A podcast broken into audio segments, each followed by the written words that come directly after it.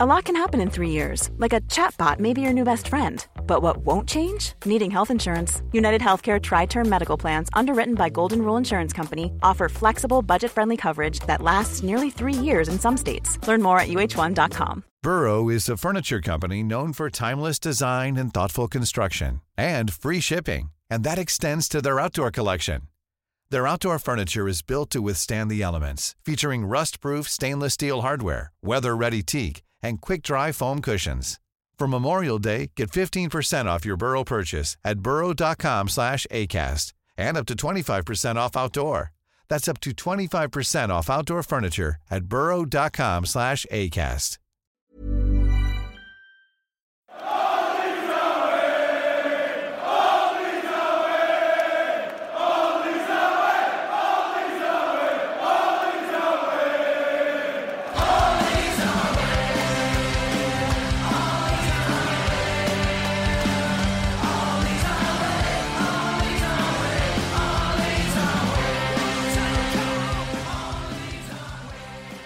Hello and welcome to All Stats Aren't We, a podcast in which Leeds fans cast their combined eye over goings-on at Ellen Road, giving scrutiny to the underlying statistics and tactical footings at work at Leeds United.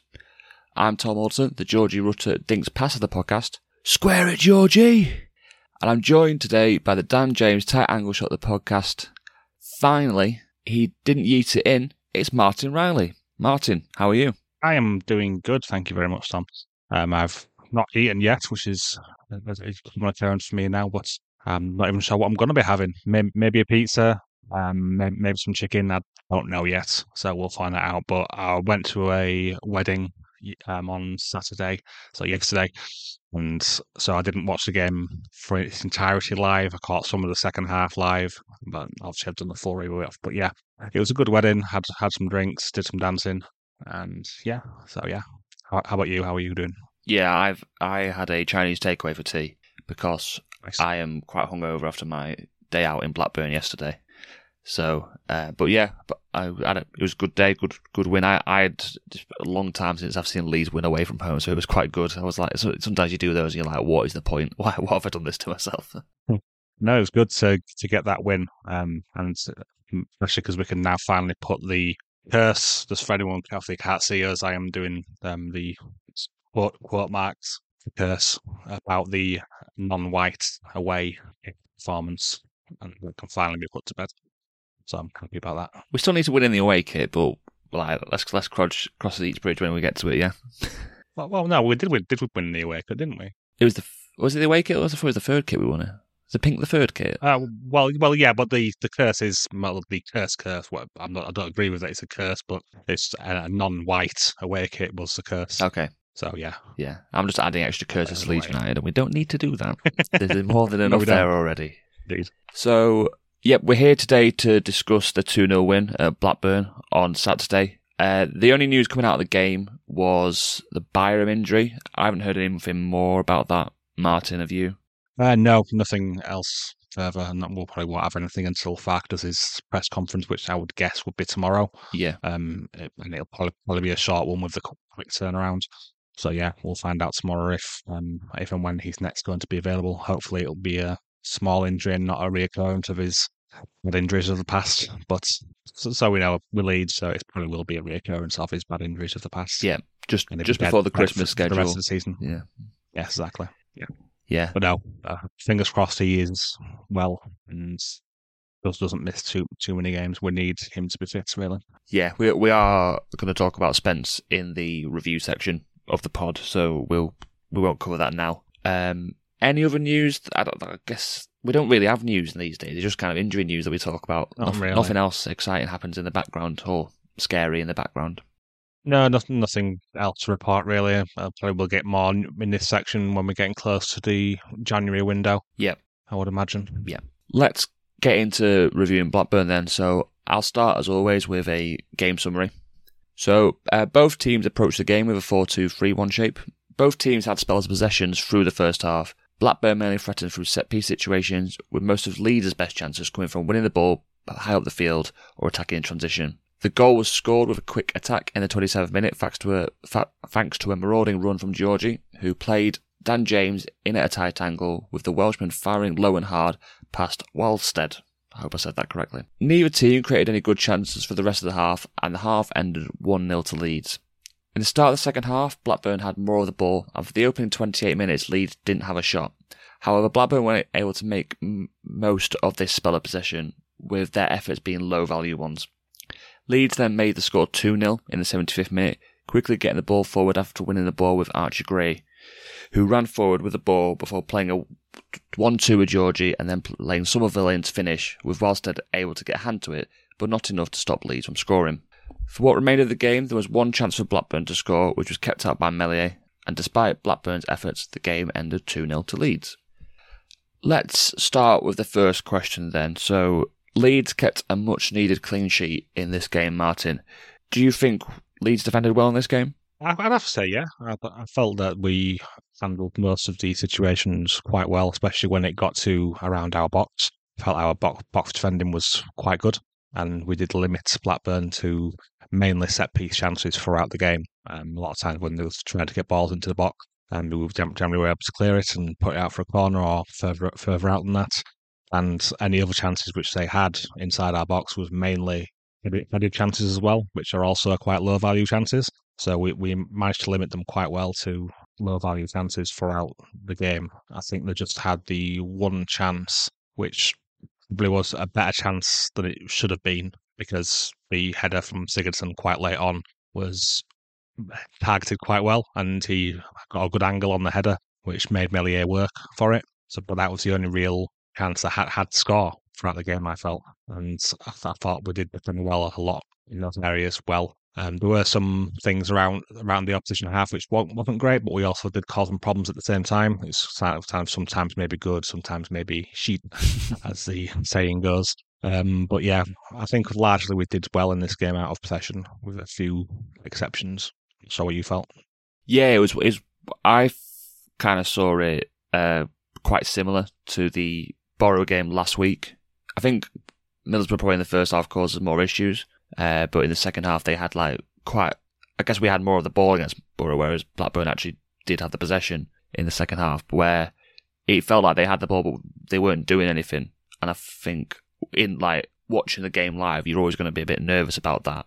But watching it back, you're always like, actually, we weren't really worried by anything that Blackburn were doing. So yeah, I was I, I was impressed yesterday. I think it was our.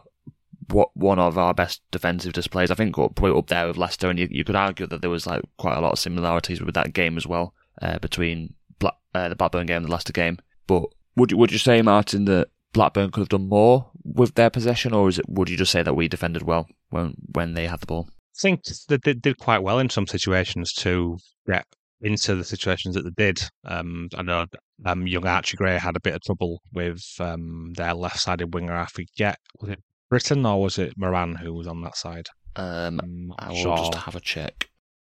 Uh, but yeah, so whichever one of it was who was attacking him, he did have some trouble with him, especially in the first half, and he was able to create, or very nearly create, some good chances, um, especially in the first half. Um, but I, I think maybe it was more to do with our defending in a lot of situations, and it was Blackburn being wasteful because they didn't really weren't able to get by us, and we made it difficult for them, especially with with a lot of things, especially high up the pitch. We in the first half we did very well at turning the ball over in dangerous situations, which did help us to create chances as well as stopping Blackburn from getting a foothold in, in moments. So yeah, the, I, I do think it's probably leaning more towards us defending well. But I think obviously if Blackburn had higher player player quality like we do, and maybe they would have been able to do more, and maybe what got us over in those situations. It was Britain who played on the left, uh, just for, yeah. Yeah.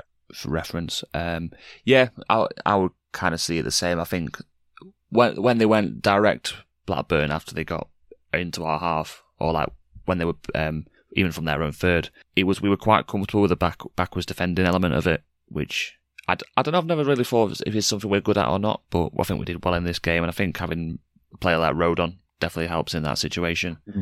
But yeah, they couldn't they couldn't get I felt like they, when they got into the final third, they couldn't really get their players in the dangerous positions. I was keeping a massive eye, um, eye on Sammy Szmodics after you and Dan talked about him in the preview, and he was like moving around a lot trying to get the ball, but like we kind of didn't let him have the ball in dangerous areas.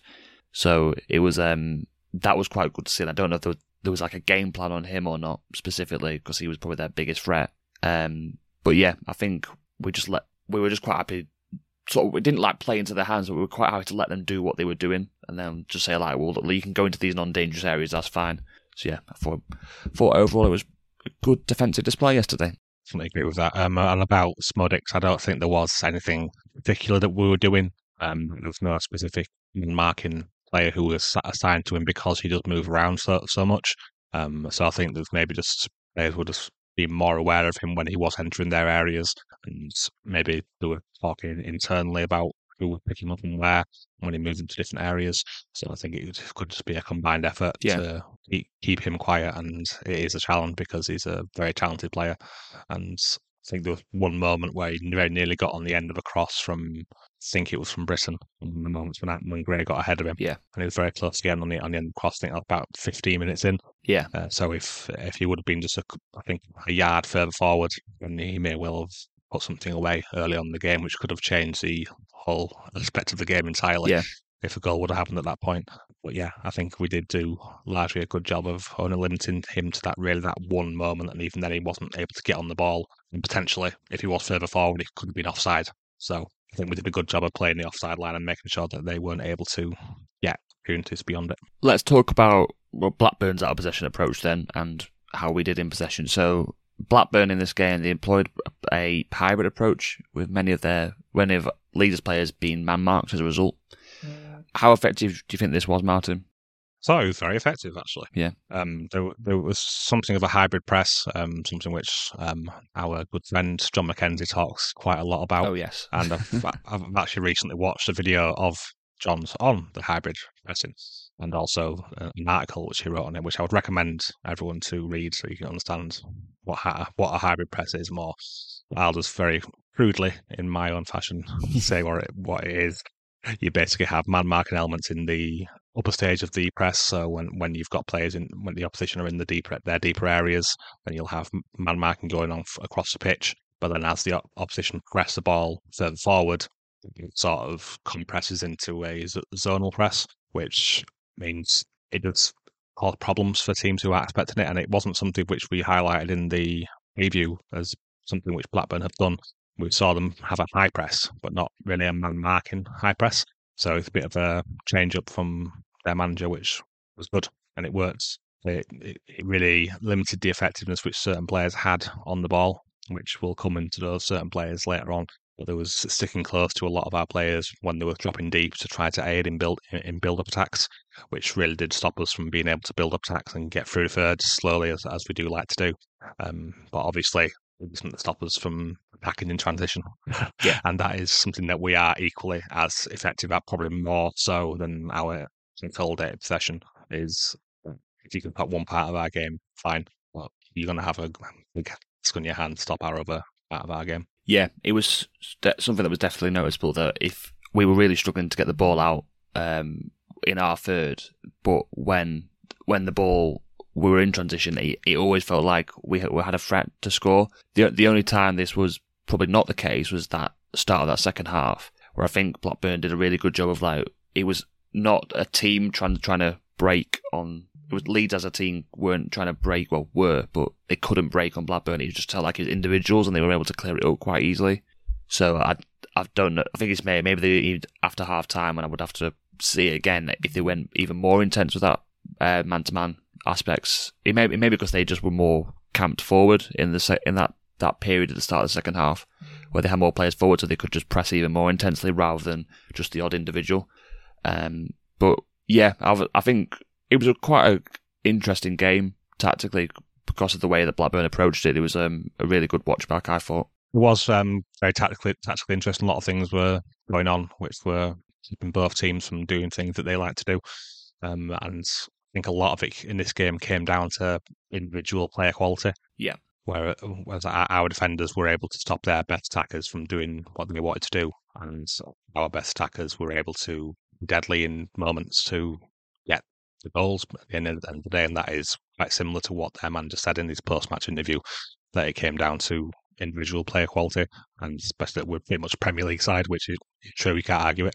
And uh, it's a it's a team we're probably more equally balanced, which is very rarely the case. Let's face it, there's always going to be disparities in certain areas, but if it was a closely matched team, then it may well have been Burn, which came out with a win on this day, I think. Uh, Dan Holdsworth, that I'm sure you're all aware of, he asked a question because he couldn't be on this pod tonight, so he wanted to know, were we overrun in the midfield? Now, I guess this is probably a bit of a follow-up to the question we've just asked about Blackburn's uh, pressing approach, so what did you make of this one, Martin? Yeah, I can see what Dan's uh, referring to, especially when we were on the ball. Their midfields did definitely win the battle, because the man-marking approach, so we're keeping a close eye on all of our far midfielders and also anyone who dropped deeper to aid as well. So it really did limit the amount of time which the players had on the ball. And even when Piroe was dropping deeper to help, there was someone who was on his tail as well. So they were doing quite a similar thing to what we do, in all honesty, like when we, we are in our man-marking performance. And it could really help them to get a hold of the midfield battle and stop us from being able to get the ball forward. Um, I think Camara especially struggled with this, and he, there were a couple of moments where he had to do his usual nice press resistance, but there were also quite a few other moments where he turned the ball over because of their pressure on him. So yeah, I, do, I would definitely agree with Dan saying that we were overrun in that aspect of midfield. Would you agree? Yeah, I I definitely agree. I think that it, it was almost like they were, I don't know, they, they probably weren't targeting Camara, but I think it was just his moments were more noticeable because you don't expect, like, because he, he is so press resistant, you do notice when he loses the ball more, I would say. So, yeah, I think the the way that they pressed kind of obviously plays into the answer to this one. But I think I might actually follow, I was going to follow up with this, a question about Piroe um, to another question, but I think it actually fits in quite well here. So, we've kind of said before that Piroe maybe struggles in games where we're sitting deeper and playing on the counter-attack more. And you said in your answer, Martin, that when Piroe was coming deeper, he was, they were, Blackburn were kind of stifling that as well. So, what what did you make of Piroe in this game? Um, because he was, I actually didn't think he had a bad game, to be honest. Yeah. Um, at least when I, the bits that I watched live, obviously I wasn't able to watch the first half. I only watched like the final thirty minutes of the game live. Um, but I obviously I watched it again in the rewatch, and there were a lot lot of times where he was stopped from dropping deep and helping with the build up. But in transitional moments, that is where he was better. Yeah. And he was carrying the ball really well in transitional moments and getting past men in, in it, what he was doing. It's not something which you often see him taking on players, but in this game, he had two take-ons and both of them were successful. Yeah. And he he also had the most aggressive carries on the pitch for us. Yeah. So, and that's when you've got players like Somerville and James and Rutter. He had, he had six progressive carries in this game. He was really good at getting the ball forward in those moments and to help us to generate the chances that we did have. And he also had the joint most shift passes as well, with um, just him and Rutter, uh, four each. So yeah, he he did a lot of good things in this game, I felt. He didn't get very many op- opportunities to strike, and there were a few times where he was in good positions to put, to play the ball to, but he wasn't picked out, which is a theme that we're seeing quite often this season. And I think it is something which Rutter is particularly guilty of at times. Yeah. Obviously, I love him. And we are going to talk about him a bit more. But he does seem to more often pass to Somerville when the options are relatively equal. Yeah. than, than pass to Piroe when he would be in a, in a better position to receive the ball. There was one particular moment, I think it was around thirty-five, forty minutes. I could be totally wrong with this, but it's just what I remember. And he, he was carrying the ball forward and Piroe was like just ahead of him. And it, it would have taken a, a, a, tough, a tough pass to, to find him, but he but he was open for it. And if he would have played it in forward, that could have led to a really dangerous opportunity. But instead, the ball was played out wide to Somerville. Yeah. So the, these sort of moments is where we need to get more fluidity and making sure that we're finding Piroe in these situations where he can be a danger. Because he is, it's hard to say it because we've got a lot of people who are finishing well at the moment, but I think you have to say he's probably our best finisher in the squad. Yeah. All things considered, with his goal tally in past few seasons. Um, I know we have other players who have scored more than him now. Um, I believe Somerville has just overtaken him with his goal in this game. I think I think we were both tied before this game. I think uh, Somerville has just overtaken him. And Dan James isn't far behind. Yeah. Um, so yeah, I, I do think he, he had a good game in this one. Um, it isn't normally the, th- the case when we are more transitional that he shines, but he did do well in this. I think that part of his game has been getting better in these transitional moments. He has been looking more alive to them and knowing what to do and who to get the ball to quickly to get it forward, and when he should also make a, a carry forward at the same time. So yeah, that, I did really like him. Yeah, maybe it was like he ended up in those situations that when we were breaking, that he was the one with the ball because of the of the man-to-man approach. He was then dropping deeper, and he was the one that w- wasn't picked up as much if their their press were just slightly off. So then he ended up in the, the middle of the pitch with us breaking. So yeah, um, yeah, I, th- I think when he was in the actually in transition, I, I definitely agree with what you said, and obviously the stats back it up that he he did impress me yesterday. And I think when he had to hold up the ball as well, um, when we were trying to just break that way, I think he he but he, he always does that well. Piroe, I think, is one of his Yeah. better traits, but I think people will always point out when Piroe doesn't score, I think, because it's like if we, it's always the case. He, he's not even our quote unquote striker, yeah, um, whatever you want to call it. Yeah, he, people will always say this about Piroe: when he doesn't score, he had a bad game. Yeah, but it's just not the case. It was it happens so often with Bamford um, when we were in the Premier League or whatever division we was in. He would have a great game, doing his, his hold-up play well, linking up play well, doing all the rest of it, but because he doesn't score, he's automatically had a bad game, and yeah. is something which has carried over to Piroe, and probably at the same time Rutter, but with regards to not doing it, those individual moments, or even though he got an assist in this game, there were still some players who, people who were having a go at Rutter for, for certain things, but, but we'll, we'll get into Rutter a bit more later because we've got a question on him. Um, but yeah, I would agree with that. Yeah, it's one of those, it's like, I think Piroe and... I, th- I think Piroe probably even more so than Bamford. He, like, I don't think he does. He doesn't do like flashy stuff, does he? And this is me. This is like a proper Dar breakdown of what. But it's like, it's like he doesn't do anything that's like. Whereas like it's like exciting. Whereas like Somerville and Rutter mm. does as well, and e- even James does. And I think that's why people liked Dan James so much when, he, um, well, still do now as well. But because they, they do stuff that you're like, oh wow, he's done that. Whereas uh, Piroe never does that unless he scores, I would say. And, yeah. and I think Bamford was always his pressing, but then it's like, well, he's just pressing. And what do, do some sh- yeah. score, Patrick? Come on. Uh, should we do the Rutter question now? Because we're kind of on the topic already, aren't we? Yeah, yeah, yeah. We might as well. Yeah, skip ahead a bit. So, yeah, I'm obviously it's not going to be hard for me to make you talk about Rutter, Martin, but we'll do it anyway. So, I I felt when I was watching this live that it was one of his poorer games. So, I'd be interested to know what you made of his performance having watched back. Yeah, he has. This was definitely one of his weaker performances. Um, I don't mind admitting that when it, when it happens. Um, there were times, like I've already mentioned, about him picking the wrong pass, and he was doing a lot of good stiff stuff when it came to carrying the ball. I felt he was very good at that part, but he was trying to take on players more than what was needed at times. And we all love how good he is at taking on players, and he is very good at it. But in this game, he attempted twelve. Oh, wow. Ons. Okay. Yeah, I, I knew he'd take under t- t- tried a lot before I saw the stats behind it, but then when I looked at them, I was like, twelve, twelve, Jeremy, twelve, twelve naan breads. No, twelve take-ons, and he was only successful in quote marks um, because the definition for successful take-on is very tight. Yeah. And even if the opposition player gets a foot onto the ball, but they manage to bundle it past, which is quite often the case with Rutter, um, but they can quite often get a foot on the ball, but he somehow still manages to get past him, like what happened with, with our opening goal. That is what happened in that. That would have gone down as an unsuccessful take-on because right, the player okay. got, got a foot on the ball. I used to collect these stats for Opta, so I, I know there's a lot of hardness which goes into it, so he's only successful in one out of twelve, according to Opta's definition of it. Right. But yeah, I would say that he did have a relatively poor game, but he still got, out, got away with an assist and a relatively good one. Yeah, he did well in that one moment. There was a lot outside of that which he could have done better with, I felt. Yeah. No, I just, I've I've watched back today, and I, I did see it as I did live, which is often rare. I find that you, I think we, mm. you see it exaggerated one way usually when you watch a game live, then watch it back.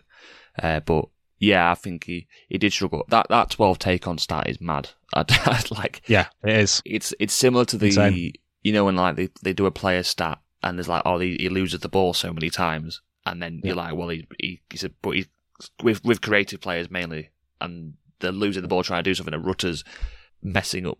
Messing up is probably a harsh word, but he's, he's trying to take on something, they're not coming off. And it's, again, noticeable, especially when you do twelve. But, yeah, yeah, I think it's probably just a, a one-off criticism, but, like, yeah, you do... His decision-making, I think, was questionable sometimes yesterday. I think, yeah, when to take on a player, which passes to play, like you talked about when he played the one to Somerville rather than Piroe. Um, but he's still a young player, and he'll, like, he'll have games like this. He's a, and he's yeah, definitely. He's still, but he's probably still getting used to the team as well. So I think it's mm-hmm. a one-off. That like we we know Rutter's a great player, but yeah, it was probably one of his weaker games yesterday, I would say. Yeah, if I'll admit to it, then it's probably true. Yeah, I'll take that I win. Love that. I, I, might, I might only get one of those this year. Indeed. I keep, I keep watching that video back. I don't know if you've seen it at the at the end when him and Meslier are doing the way, way, way to the away fans. Yeah, I've seen it. And yeah. then he walks off, yeah. and then he's like, "Oh, I'll have another go." And he just he's so excited. He just he was so happy. Yeah, he's just a fantastic character. Yeah. He really is. Even though in the obviously he may not have felt that he's had a bad game, but he obviously football players are generally quite critical of himself, so he may have felt in some moments that he could have done better. But the fact that he's still got that motivation to get involved with the fans and. And obviously the fans love him, yeah. um, and will always get behind him.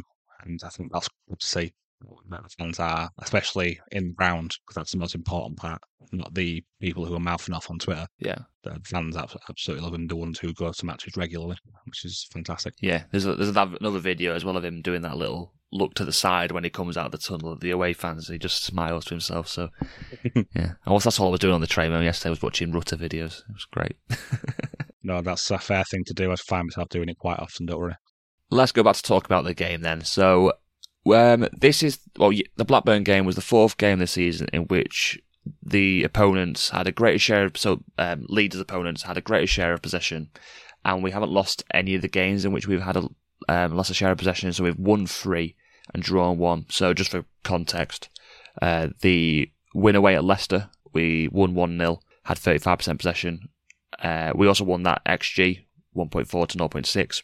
We also uh, won away at Ipswich four three. That was forty-two percent possession. We actually lost on X G that time, so it was one point six before, two point four against. Drew away at Hull, we had forty-three percent possession, and it was one point five X G for and one point three X G against. And then obviously we won at Blackburn yesterday, and the X G was uh, one to zero point seven, which surprised me. But I guess there was a long period of time when neither team really had a shot, so not that... Again, maybe not that surprising when I think about it a bit more. But do you think there's any conclusions we can draw from this, Martin, that we are good when we don't have the ball? I think first I'd have to say it's a pretty small sample size yeah. to be able to draw anything major from it. But I do think that it just tells us something that we already know, is that we are good in transition. And even when we're not able to have a foothold on the ball, we can still hurt teams. It's, we don't just have the one string in our bow. We can hurt teams in a number of different ways. And in the games that I mentioned there, especially in the Ipswich game, we had a lot of chances in transition in that game. I think Ipswich did too, because it was just a very chaotic game, game. Was, that, was that one. It was. And but Ipswich were able to get the foot on the ball a bit more. And I think that was a bit before we were pressing good. And before that we brought in the marking approach, which we saw from the Leicester game. So it's it's a potential that we do see more joy had in these sort of games as we go forward, as we get better at implementing this man-to-man approach, because it's only something that we've been working on since the Leicester game. And when was that? About two months ago now? It was the start of November, I believe. Yeah. So, oh, sorry, it's sooner than I thought. So not, yeah. not, not, not even two months, just about thirty, forty days ago. So it's going to take a long time to get really good at this man-to-man approach. Obviously, it's something which we did every week under Bielsa, and he trained through it all through pre-season, and that was as good as we were. So if we can continue doing that, and for this man-to-man approach, even when teams do have games where they are possessing the ball more, we will still be able to hurt them by winning the ball off them in dangerous areas and getting forward quickly. So I think probably the conclusion that you can draw from it, despite the, like I've already mentioned, low sample size, which is just four games out of twenty, was it? One now? Yeah, I think. I think so. Yeah, so it's, it's only... It's only like a quarter, just just less than a quarter of the games that we've had so far.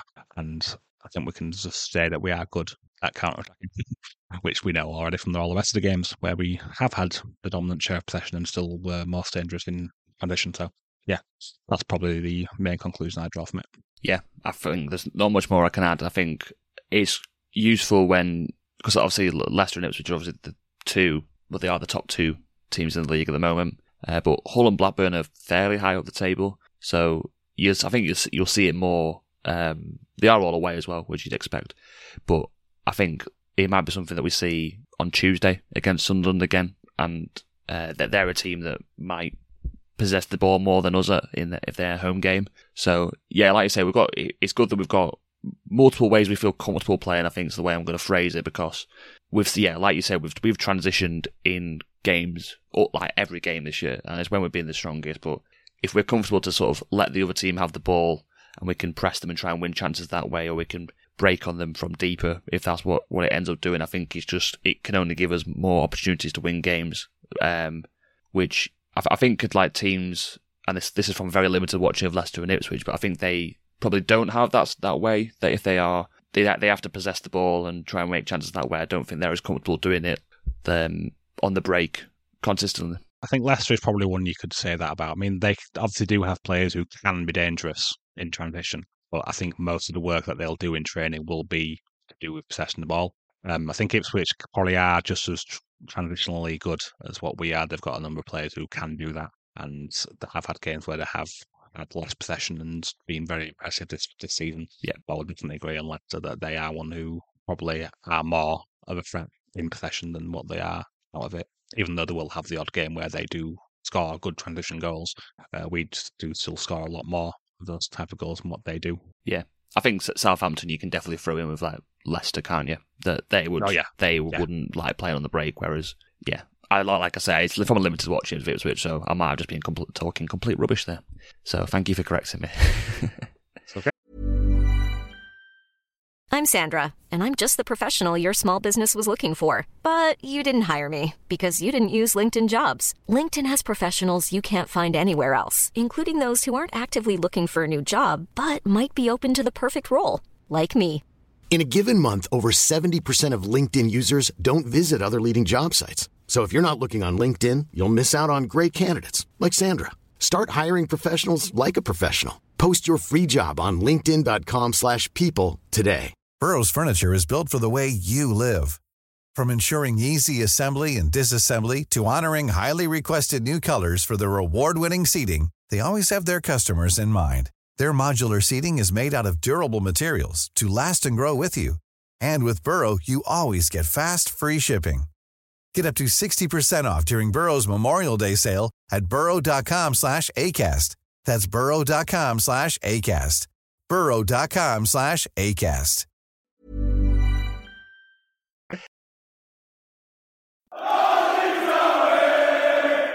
Let's talk about the start of the second half then. So we've kind of I've kind of mentioned this already in some of the questions, but Blackburn dominated possession from half time until Leeds scored. Would you, would you say this was they had like a lot of chances or a lot of they dominators in this time, or was it very similar to like the Borough game where they had the ball a lot and didn't really do anything with it? So what what did you make of that period of play is the question there. I think it was quite similar in a lot of respects to what you mentioned there about, about the Borough game. I would agree with that. Um, there, there was a lot more possession happening for Blackburn in the start of the second half, and I think it was for a number of things. Um, first of all, we weren't pressing as intensely as we were in the first half, I think. Um, we were still pressing in moments, but it wasn't as often as what we were in the first half. So I think we were maybe unconscious saying that we won't press unless we feel that there's a really good moment to do so. Yeah. And we'll just generally keep things more solid and try to hit them in counter-attacking moments. And then on the converse of that, it was also that Blackburn had got better at being able to play around. That's when we were. I think there were still some moments where we did win the ball. We weren't able to create anything from it. Like we've mentioned, we didn't have a shot for the first twenty-eight minutes of the second half, which is quite a good chunk of it. Um, so, yeah, I think Blackburn did better. We did, we pressed a little bit less. So I think it's a combination of those two things which led to that opening spell. And it was quite similar. They had a lot of possession and a lot of territory around our box, but they weren't able to make any good chances in that time. Uh, if I just have a brief look at the X G, the best chance I had was a point one two effort by James Hill. They had two, both from James Hill. both headed shots, one point one two, one point one one. So uh, not they're the biggest ones that they had in twenty-eight minutes, and those aren't good chances, especially not with headers, because they are quite difficult to yeah. direct and improve the chance, really, unless you've got someone who's very good at heading the ball, or they get lucky with the angle or whatever it is. So yeah, heading header chances are quite low quality ones, which you've got someone who is very good at them, and that isn't something that they've got. I think Szmodics is probably average at heading the ball, that's but he's more threatening when he's got the ball at his feet. Um, so yeah, they should really have done more in that time to score, really. They didn't take advantage of the t- possession that they had, and I'm sure that their fans will be disappointed in that in the time period that they could have done more and didn't. And then we managed to take probably our first chance of the half, the first decent chance. Gnonto had one shot before uh, the goal. So Gnonto and Piroe actually had a, had a chance, so there were a couple of chances. Not long after Gnonto came on, actually. I think after when Gnonto came on, things were, so we got a bit more impetus. Yeah. And I think that, I think speaking of Gnonto, we don't actually have a question on Gnonto, but yeah. he, the game I felt, he, he was good when he came on. He was very positive. He was making some good runs, going from right across the pitch. So sort of catching them out rather than going down the line. He was going in, in field and going from one side of the pitch to the other, and then linking up with Somerville, who obviously they're big friends and they want to play around each other a lot. So you quite often see that with Gnonto. He'll start off on the right side and then somehow end up on the left with yeah, Somerville. Just, just for, like, for a bit of a laugh. Yeah, but it just sort of throws that bit of chaos into the game and helps to destabilise the, the opposition, which is always a good thing to have. And I would like to see more of Gnonto um, because I don't think we've seen him enough. And he has that capability to destabilise the opposition, as that's what a phrase that Marcelo loved to make. Yeah. So, yeah, I, I, I felt they, they should have done more in that time. Yeah. That's the question. I was, um, whilst you were talking, I think we were both looking through the same F B ref page from the, the stats you were pulling, uh, giving me. Uh, but they yeah. were, yeah, they had five chances, zero point one two, the highest one. And I think they're all around zero point zero five ish. Uh, so, yeah. yeah, it was definitely, I would definitely say it felt like the Middlesbrough game where they they had the ball and didn't do anything with it. So I'm I'm wondering if it's like that's something we'll be become more and more happy to do if we get the more confidence we get in our out of possession approach, that we'll just back ourselves to with the quality we have, that when we get that one chance, if it's on the break, that we'll we'll take it and they can have the ball and do nothing with it. That's fine, rather than just trying to win the ball back and then maybe a chance comes from that from our bad pressing. So yeah, and yeah. yeah, I was really impressed with Gnonto actually as well when he came on. I think with the, the way that the game was going and Leeds not managing to break as much, I think, in the start of the second half and not having the settled possession, I think it was quite. It was a sub for Dan James, wasn't it, that he came on for, I think? Yes, it was, yeah. Yeah, yeah. And I think it was a really noticeable difference when you had like Somerville on one side and Gnonto on the other side that could both do some sort of creative um, creative things, whereas like I know Dan James is playing well and I'm, I am liking Dan James at the moment, but he's uh, he is still limited in what he can do, really, whereas Gnonto just brought something different and it was he had a real impact, which was, was nice to see. Um, I think I think with me, me, you and Dan, maybe on the I can't remember if it was a different pod actually, but maybe I definitely remember talking to you about it, Martin. That Gnonto, I felt like he hadn't had an impact when he'd come off the bench and um, in this season really. So it was nice that we got to see that today. Um, yeah, and it'll be a player that we is important over Christmas with the rotation that we have. So yeah, it'd be good if he's. If you that take a bit of confidence from that game, that'd be a good thing.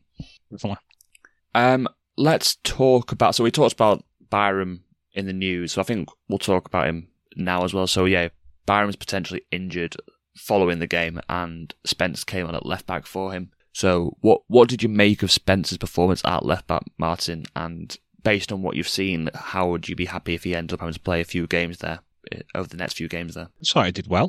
Um, in the time that he was on the pitch. Um, he was he was on for what twenty minutes or so, I think, and he didn't look out of place there. Um, obviously, it's not a position that he has played. He's pretty much always been a right back or a right wing back, so he's more often not played on the right side of the pitch. Also, there may be in a few instances back in history that he has played at left back, but it's not certainly some, not something which you often see from him. And he didn't look uncomfortable with the different sim positions and angles which he had with him being a right footer at left back. And he seemed to understand his role there So I would expect it might be something that they've worked on in training, with us being aware that we're a little bit light on options at left back, especially now that Junior Firpo picked up that, that injury, that they may well have, have thought that this is a scenario that could happen, that we could move to Spence at left back.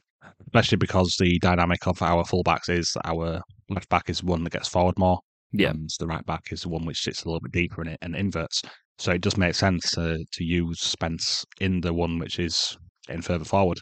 Yeah, and I would guess that Farke doesn't want to upset that dynamic, and that could be the solution which he's looking at, maybe. And um, there was obviously the one the one time which he didn't impress in this one was the run which he didn't get back, uh, the transitional moment which has been banded on about so much, so much on social media.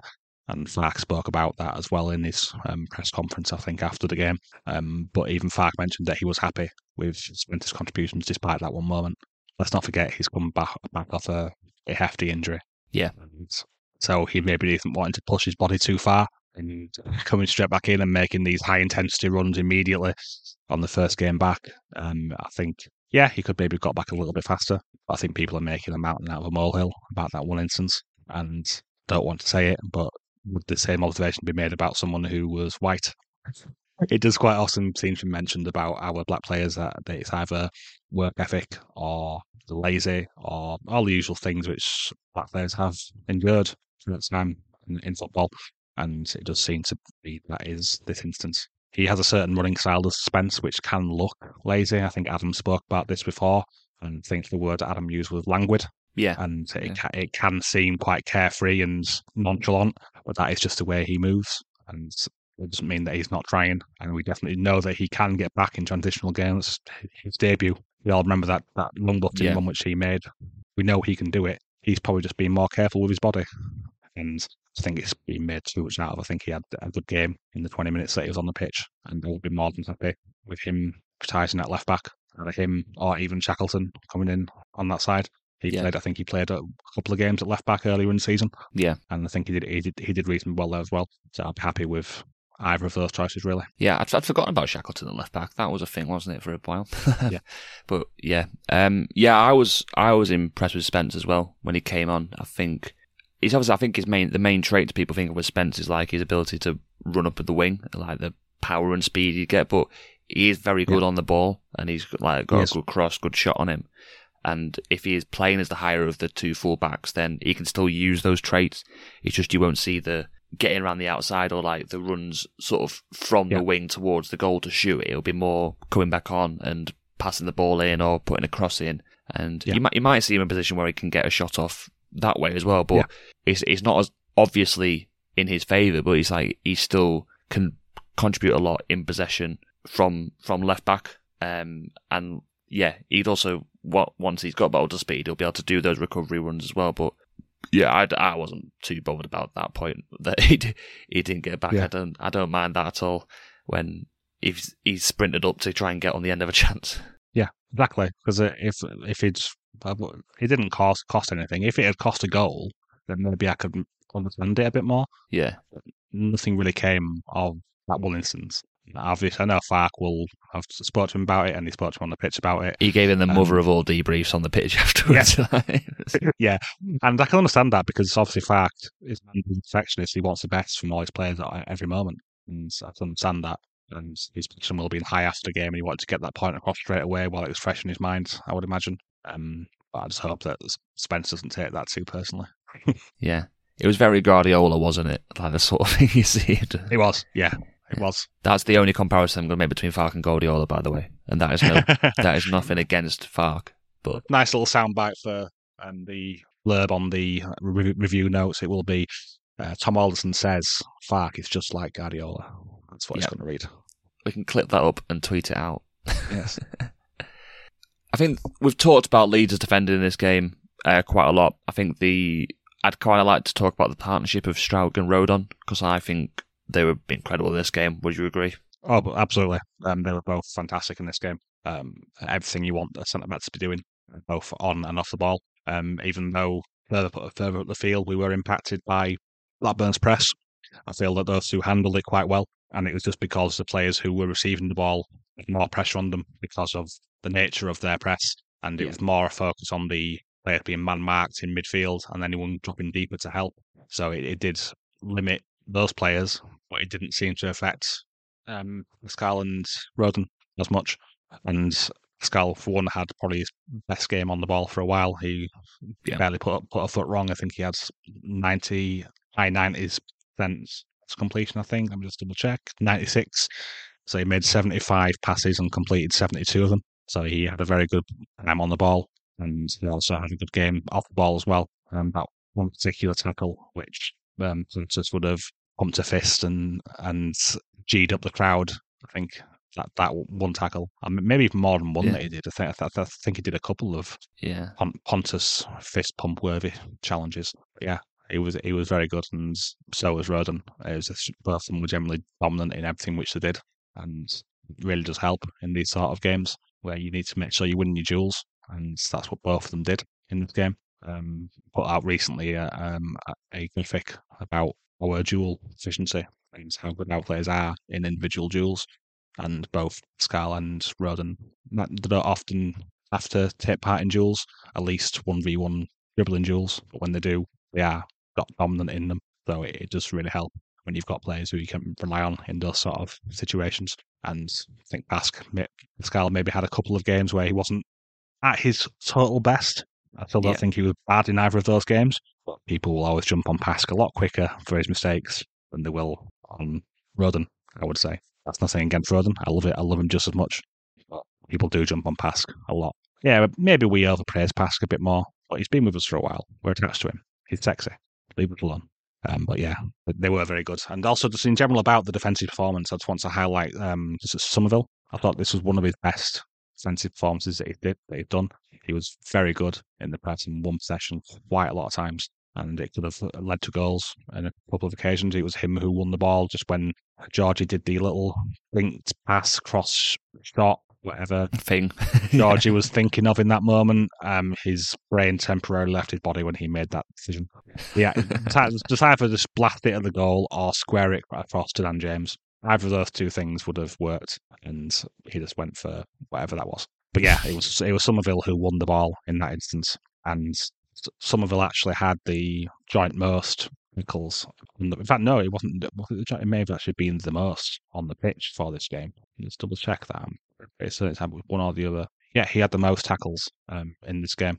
He had five tackles, and he won four of those. So he's doing very well in the out position side. And I just wanted to highlight that a little bit because yeah. we so often go on about Somerville's in possession traits and how good he is at carrying and scoring goals. But this part of his game, the out possession stuff, it's come on so so much. Um, obviously, he's played under a couple of coaches now who are quite pretty.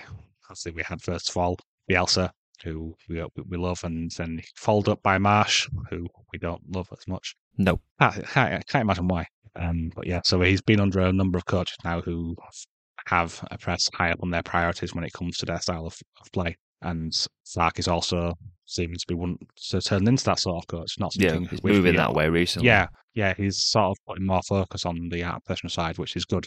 I like I like this development. Um, yeah, I just wanted to highlight that a little bit, so apologies. No, I, I did notice that as well uh, when I was watching that Somerville, he, he tracked back a lot more and was very good in his um, defensive play. So yeah, I think that's completely fair and is definitely worth highlighting.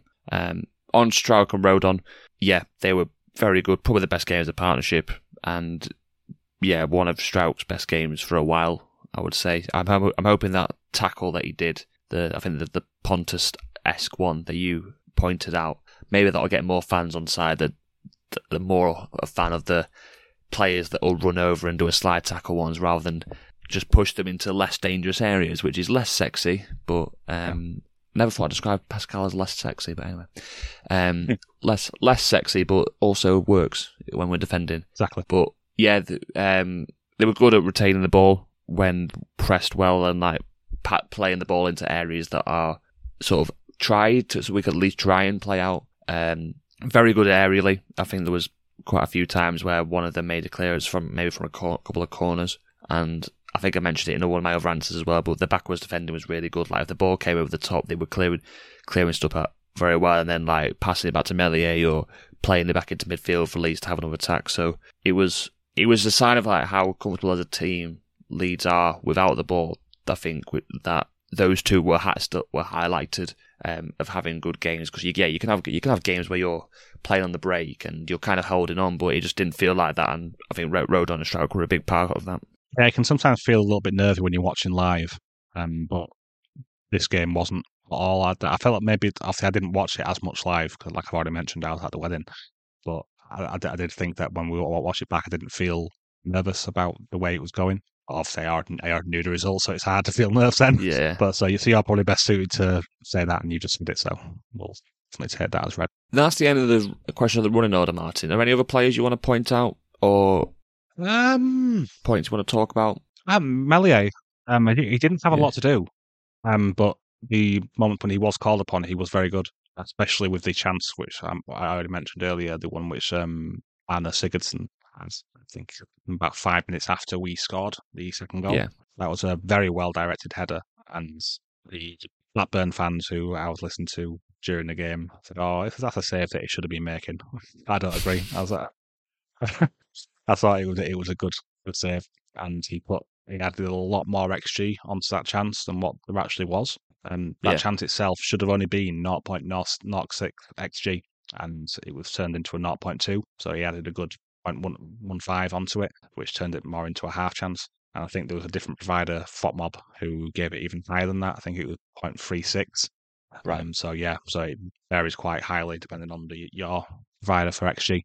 But yeah, he definitely improved the chance and made Meslier work for it. Obviously, it was over to the left-hand side, so Meslier was more over to the left-hand side a little bit as well. But he directed it over to the to the far side, which which put an extra effort onto it for Meslier to save, and he did well. And he was also good on the ball as well. He was doing well at baiting them out and trying to find diff- different options. He was forced to go long a few times, but that was down to their good press. But he was getting it long when he needed to as well. Not not trying to force the shorter pass, which is sometimes something he can be guilty of. But he was getting it long, and I think he I think he found Georgi on a couple of long passes as well, which Georgi took down well. Give him credit for that one, even though he, overall he didn't have a great game. But yeah, he's the only one I can think of. Yeah, I think um, I think that's worth pointing out that he had a good game. He was also do, doing that thing, uh, you know, where he like just hold on to the ball a little, a second longer than you were comfortable with, or he would like do feint the pass, which was really yeah. annoying the people next to me who I was sat next to. So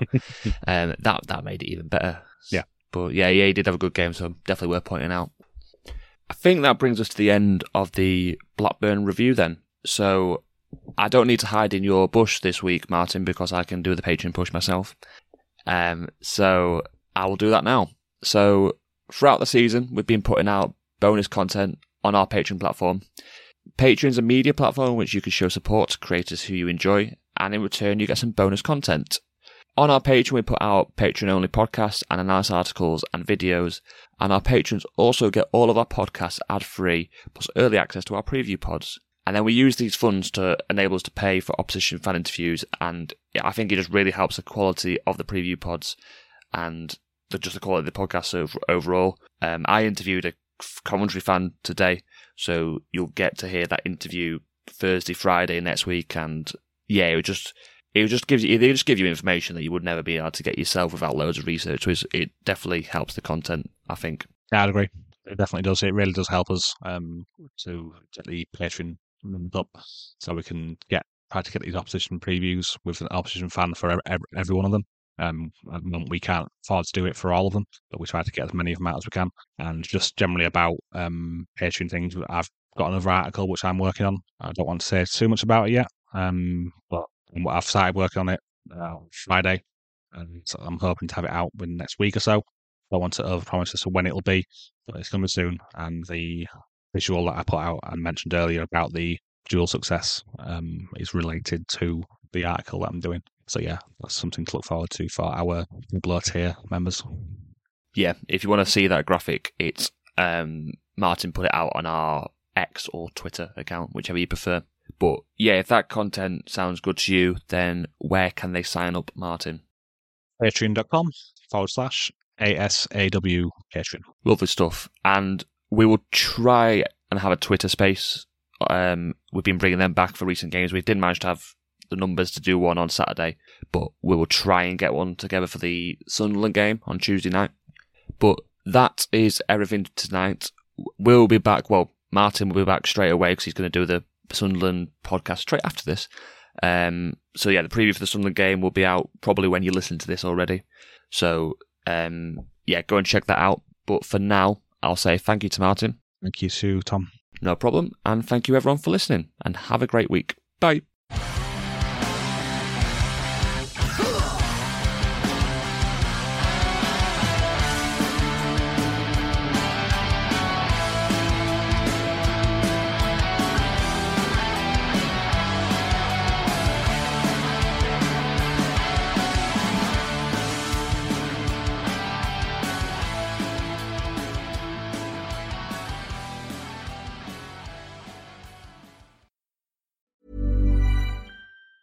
Planning for your next trip? Elevate your travel style with Quince. Quince has all the jet-setting essentials you'll want for your next getaway, like European linen, premium luggage options, buttery soft Italian leather bags, and so much more. And it's all priced at fifty to eighty percent less than similar brands. Plus, Quince only works with factories that use safe and ethical manufacturing practices. Pack your bags with high-quality essentials you'll be wearing for vacations to come with Quince. Go to quince.com slash trip for free shipping and three sixty-five day returns. Mom deserves the best, and there's no better place to shop for Mother's Day than Whole Foods Market. They're your destination for unbeatable savings, from premium gifts to show-stopping flowers and irresistible desserts. Start by saving thirty-three percent with Prime on all body care and candles. Then get a fifteen stem bunch of tulips for just nine ninety-nine each with Prime. Round out Mom's menu with festive rosé, irresistible berry chantilly cake, and more special treats. Come celebrate Mother's Day at Whole Foods Market.